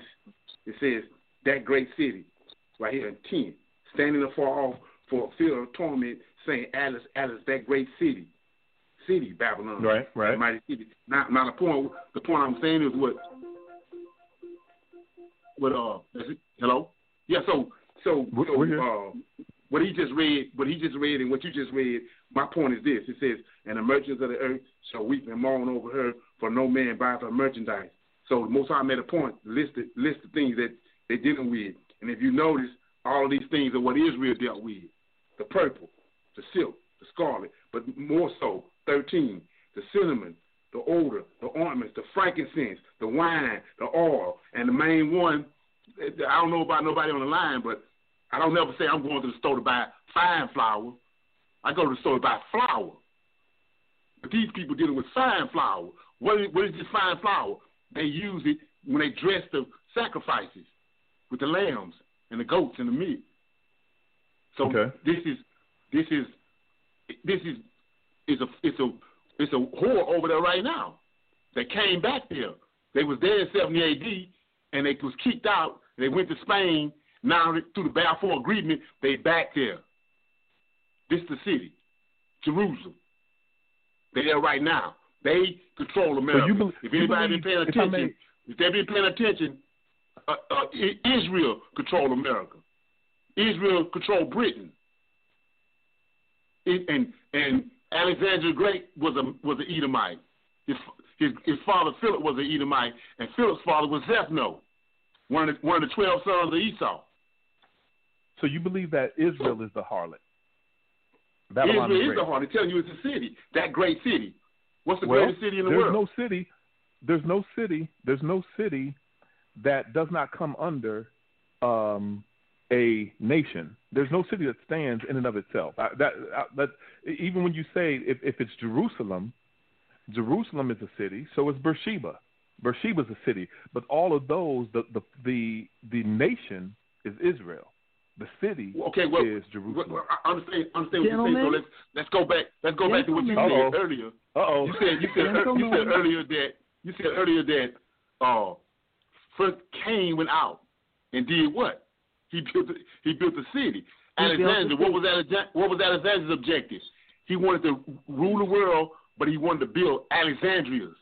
He went all over the world building Brother Leonard, Brother Leonard, this is so good. But we are coming up on 20 minutes to the close of the show. This sounds like Okay. another specific show, and so I don't want the two of you to go battling it out right now on that. But for the thank No, you for I, weighing in. I know Yeah. it's beautiful, and you did you you actually did shine a bright light, um, something we need to really revisit um, in terms of really paying attention to the detail of the word because it does say a city, which and not a nation, which is pointed observation. But we have 20 minutes, and we want to hear we want to let our our teacher uh, bring us to that point of close. And I want to thank you guys for weighing in. But we're gonna we're gonna turn it back over to John to finish the point that he started the original teaching, and um, that's something that we should revisit in another show and really dig deep on that. But I want to turn it back Will do. over so we stay on time, and we're going to turn it back over to Brother John. Thank everybody for weighing Okay. in. Well, let's just say the brother Leonard I de- definitely appreciate the the comment, uh, uh, and will continue to look into those things. And to be honest, I've always stated, like even Sister Eliana said, a teacher. Everybody knows that I read the Bible recreationally. I'm no teacher. I just, I'm just I'm just sitting here talking to brothers and sisters about Bro- position, John, and I'm I'm open. John, I'm sorry. let me let me quick interjection. Just out of respect for you, brother, of what just what just went down and what went down earlier, and and just we are hearing you talk about the word, bro. You need to quit saying you're a recreational reader. Just FYI. I'm a rec. I know what I do, man. I'm I'm, I'm no, with I'm you all saying, day, every I'm day. saying you're really, really studying that Bible. I mean, I'm listening to you. I mean, people that know what you know and saying what you're saying are not recreational readers. Recreational readers to me is somebody reading the Bible once a month, once every two weeks, or something like that. That was really profound. I'm giving you a compliment. That was really good. I'm I appreciate listening. it. Go right ahead. I just I want to it. that. Folks, I'm going to get ahead. into the thick of this to let you know the the purpose of this show for the the second portion of it, outside of the New- the, the New World Order, was how you will know that the called out assembly, the ecclesia, uh, or the church as we call it, the born again believers, that they will absolutely still be on this earth. And we're about to just take this on up into the finish line. So, folks, we're going to go to Revelation 6. Now, if you have read Revelation, you understand that, it, it does not read like in the beginning uh, there was a young boy who lived in Never Never Land, and then it just goes through, and now that young boy is an older man, and it just went through down a timeline. Revelation is not like that.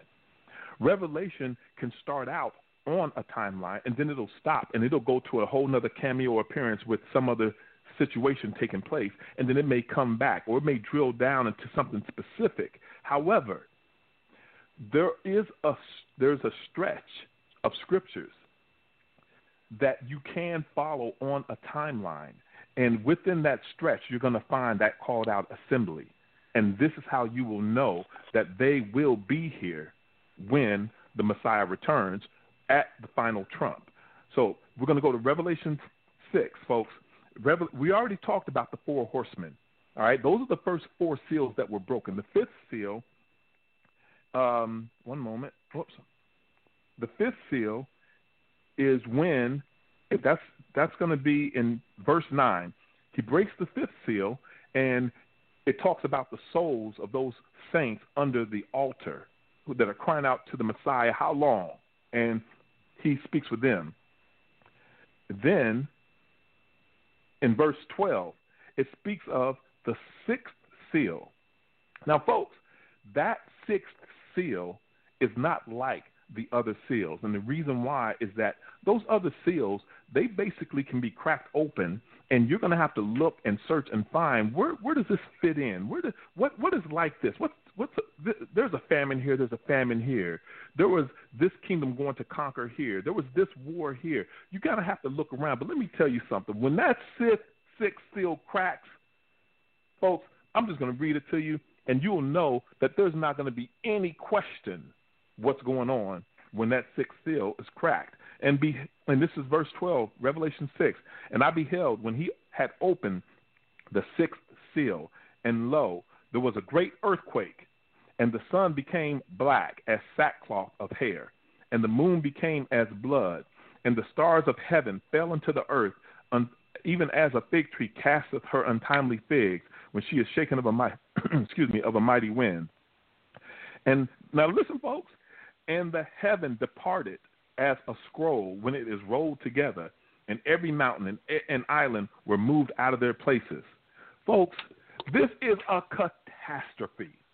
this, is, this is not this is not like oh look there's the blood moon no this is not like the blood moon don't get those things confused this is the sun becoming black as sackcloth folks. This is the sky, the the blue skies. You see it rolling back like a scroll, folks. There's no doubt that this is different. Well, folks, when this happens, when this happens, the church is still on earth. Why? Because when that church is caught up to meet him in the air, it is at the final trump.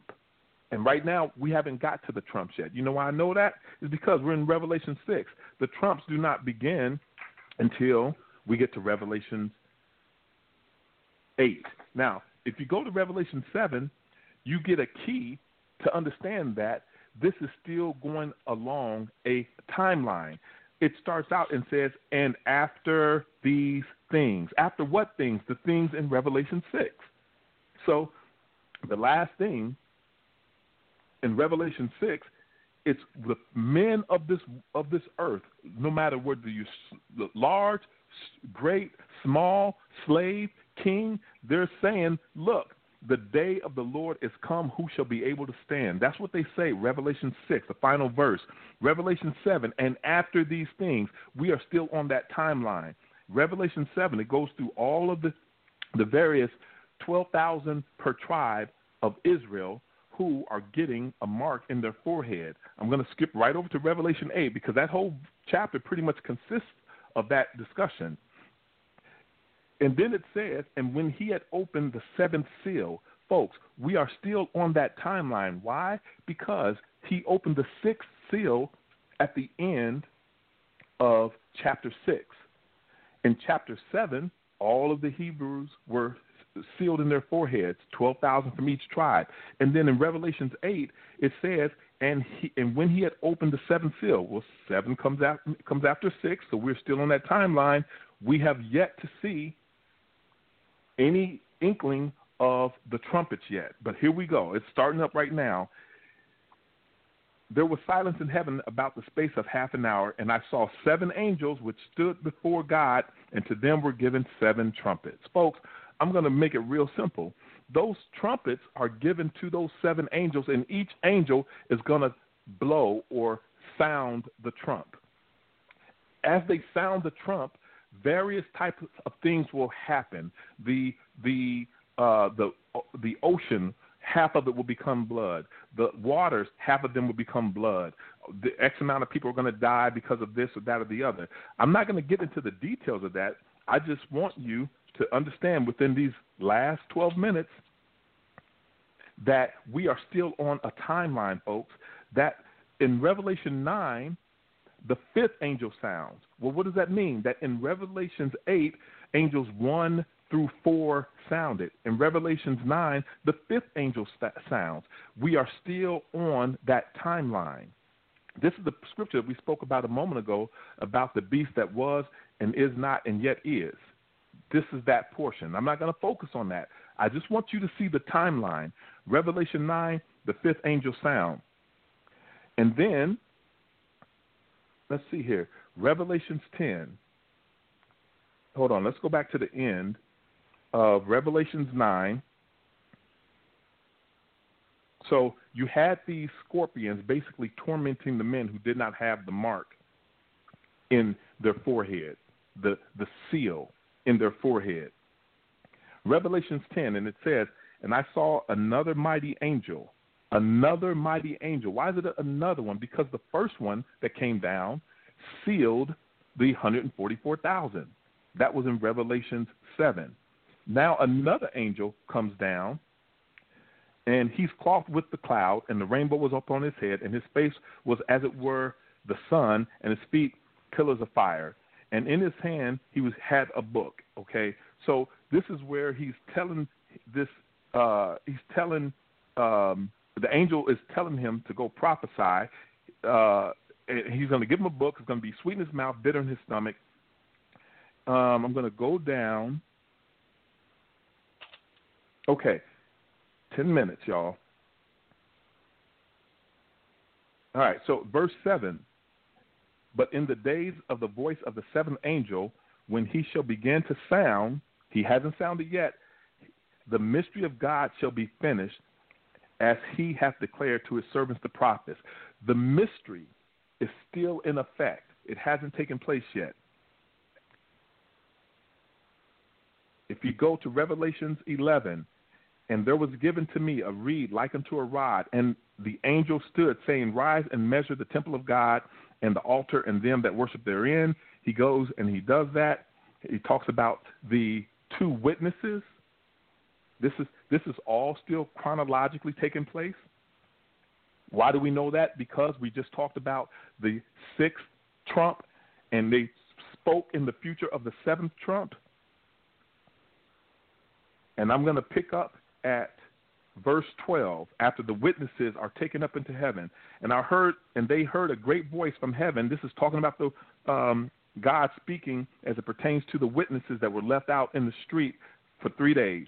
And they heard a great voice from heaven saying unto them, Come up hither, and they shall ascend up to heaven in a cloud, and their enemies beheld them.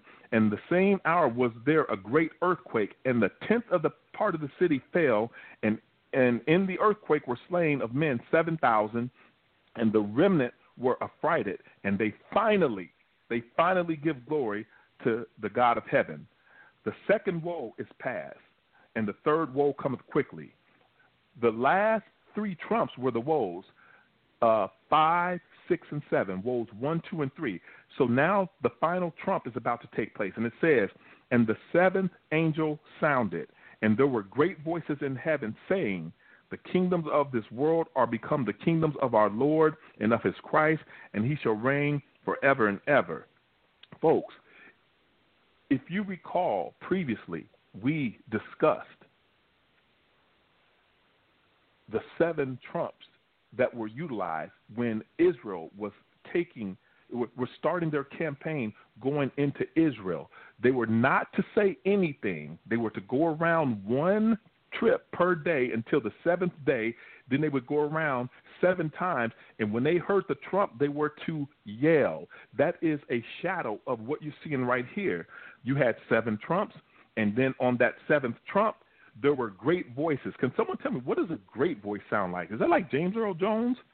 Luke, I am your father. No, it's a shout, folks. You that is a great voice. It is loud. the kingdoms of the, this world have become the kingdoms of our Lord, that's when that the rock in Daniel hits the feet. The kingdom of our Lord does what? It becomes a big mountain and it it it knocks down that image and that image has no place to be found in all the earth. It's the exact same trump in Thessalonians when you have the trump, when we will be like him in a twinkling of an eye, we will meet him in the air. That's when we get our glorified bodies, folks. That's when he comes back. He brings his gift with him. Our gifts, he brings it with him. That's when we get our glorified body. Folks, that church, that called out assembly, those believers, that's when you meet him in the air. Not mid tribulation, not pre tribulation. And yes, you do meet him in the air, and, and people, I can understand that you know you may not embrace that. You don't have to. If you're a believer, that is not the foundation of your faith. Whether you meet him in the air or not, that could just be something that is good for you to understand. But at the end of the day, for those who are born again, you will meet him in the air. You will get a glorified body. And as it was stated earlier, it says, "Give unto her Babylon." It didn't say that he was going to do it. You give to her double what she gave to you. You give it to her. you bring it to her.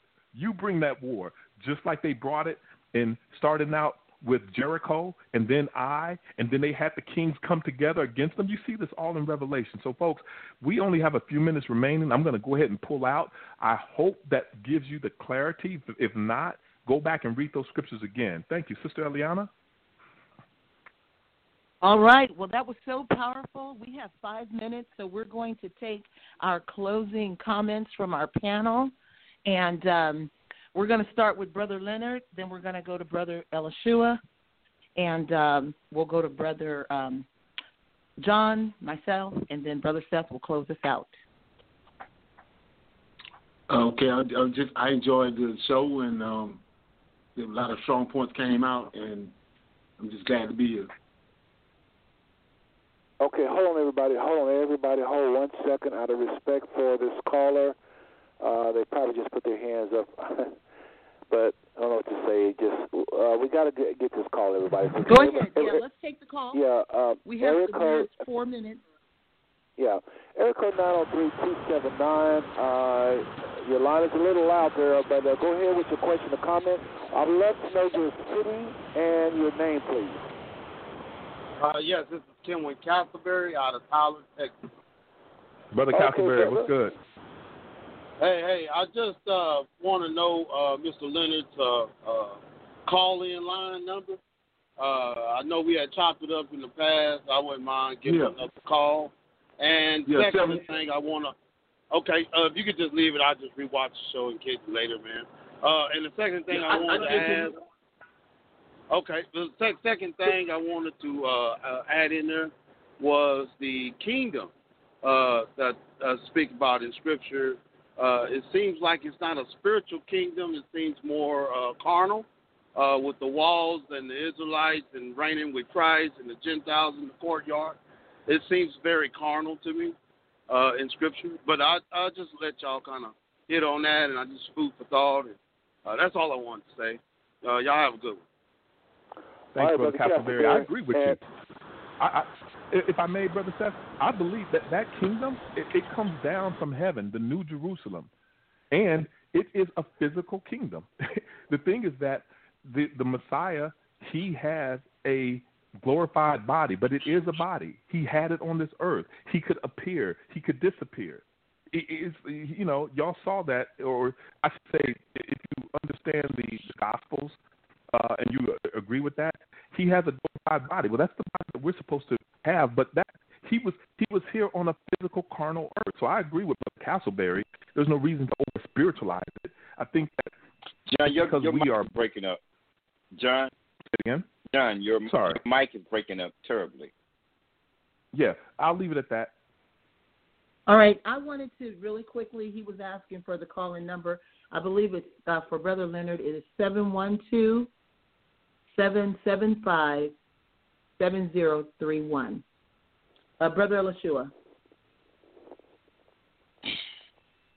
Your uh, well, the first thing to say is that the first thing to say in reference to uh, Brother Castleberry's comment, and this is my closing comment as well.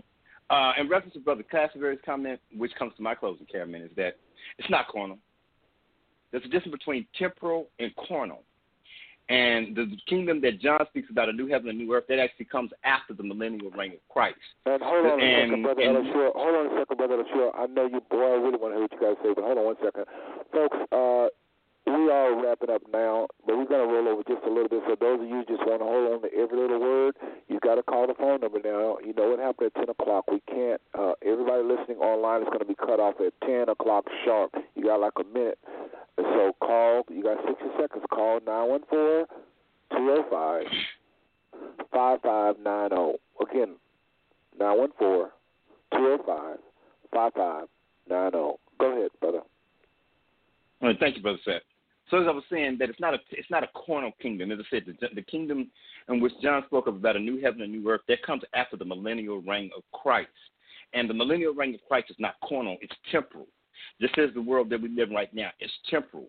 It is not the earth that we live in. This earth, will, as I said, the earth will be renewed, a new heaven, a new earth. So it's temporal. That means it's not everlasting. It's temporal. And so that's why I come as we have that designation of a thousand years. And the important thing for believers to know in reference to the into that millennial reign in Christ and the rapture, as they call it, the catching away, is that if you go to the 19th chapter of Revelation, the first thing you have to understand that's extremely important about this whole subject is this. We have all kinds of terms for it. We call it the catching up, the rapture. But the scripture is very specific to what it calls it. It calls it the resurrection. And if you go to the 19th chapter of the book of Revelations, it talks about the first and the second resurrection. And the first resurrection are the people, and it gives a definite, it defines those people who they are. Those are people part of the first resurrection. Those will be in the millennial reign of Christ. And yes, they will rule and they will reign. And here is why. Because the millennial reign of Christ, to be in that, it is a reward. It is a prize for long mm. suffering. And I will end it with say this: when I heard about these things, I did not draw back as the scripture says, in perdition and to fear. As difficult as I could see it in the scriptures, when I was at ORU, this was my thought. Lord, let me live in that day because I'm no willing to die for you anyway. So please let me live in that day so that I can behold these great and wonderful things because nothing here really sustains me or really completely entertains me. But what I see there, oh God, if I have to give my life to be a part of that, it ain't nothing but a word. Big up. Big up. Yes, yes, yes. Yeah, I, and I passed my time, Sister Eliana. The, um, I, I've said more than yes. enough. I, I appreciate everyone for listening in. I pass on my time. All right. Well, you know, I just want to say this was so informational for me and and um, so inspiring because we at first, and it's a it's a wonderful segue and digression because I'm always teaching about who we are as the Hebrew Israelites, which is extremely important to all of this information that we're talking about because it's all one thing. It all works together and it's all about us. But I really appreciate the fact that we were on this topic and and um, I really appreciate the fact that uh, our brother John was able to just really bring bring it home and I know there's so much more to cover in this uh, in this area. But uh, I welcome you know any comments. I, I might be doing a blog on my own show, which is the Wisdom of Torah, Blog Talk Radio, um, and it's Batyard 26 for those who want to listen. But again, I'm just really grateful to be in tonight and to have been the moderator for this series of talks that we had around the New World Order, the end time, and the year 2020. So I'm going to yield. No doubt. Well, listen, I want to thank everybody for participating. Sister Eliana, again, you did a wonderful job to, this week moderating. And, uh, folks, I don't know if there's going to be a part two or not. Uh, but, brother, uh, I mean, there's so much information, you just can't get all that. I know y'all didn't get all that. Uh, so we probably will do a part two. Don't know yet, to be honest. But just know this: whatever we do next week is going to be important and relevant to you and yours, brother Leonard. Thank you, brother. You are a trooper, a very well mannered No doubt. And, and we always would like you on the show if if if possible, whenever possible. So Um, um, uh, I'm going to wrap the show up for time's sake, uh, since folks are looking forward to, you know, I mean, we, we're trying to stay within the two-hour time frame, so I think it's a great idea. So I'm going to go and, mute everybody's lines. Everybody's line is now muted. And uh, again, thank you. I had a, a few issues, challenges to come up during the show. Wasn't able to comment like I normally can comment. Uh, but just notice we've talked about my revelations uh, of, of many shows on this, so I'm not scared of the topic at all. Brothers, since I just had a few things covered, I couldn't get to it. Okay, um, but I love hearing the different angles uh, from different people. Remember, it's the only book that promises a blessing to the readers. Revelation one and three. Blessed is he that readeth, and they that hear the words of this prophecy, and keep those things which are written therein for the time is at hand. Love every single one of you, and there ain't nothing you can do about it. This last song is Mattie Moss Clark again, just paying a little homage to the Clark sisters as regards to as it relates to the music on the show. Um, uh, but folks, listen, that what you just heard is very much a part, should be a part of your Bible study. This is very important. I mean, no, no, no, really, it's very important so many people are walking around don't have a clue as to what the Father's going to do. Nothing, done on nothing about the millennial reign. They don't have any idea. Their church don't cover it. And when we start having these kinds of shows, they say, "Well, just keep it Jesus or keep it about Christ." Not understanding that it's called the Revelation. The book of Revelation is the revelation of Christ. I think I should have hit that a little earlier. But anyway, folks, you can't get no more Jesus or Christ or Yeshua or Yahweh or Yehoshua than what you just heard. This is the revelation of Him. Yes, it's woes and judgment is all of that, but just remember that. That's what the book of Revelation is all about in the first place. Good night. Here's Mattie Moss Clark. Powerful song, y'all. Powerful song. My goodness.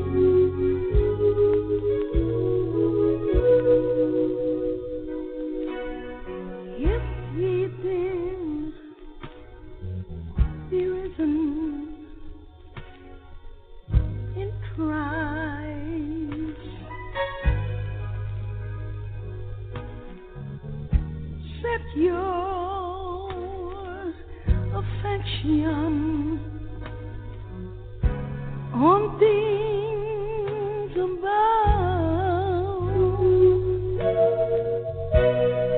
If he's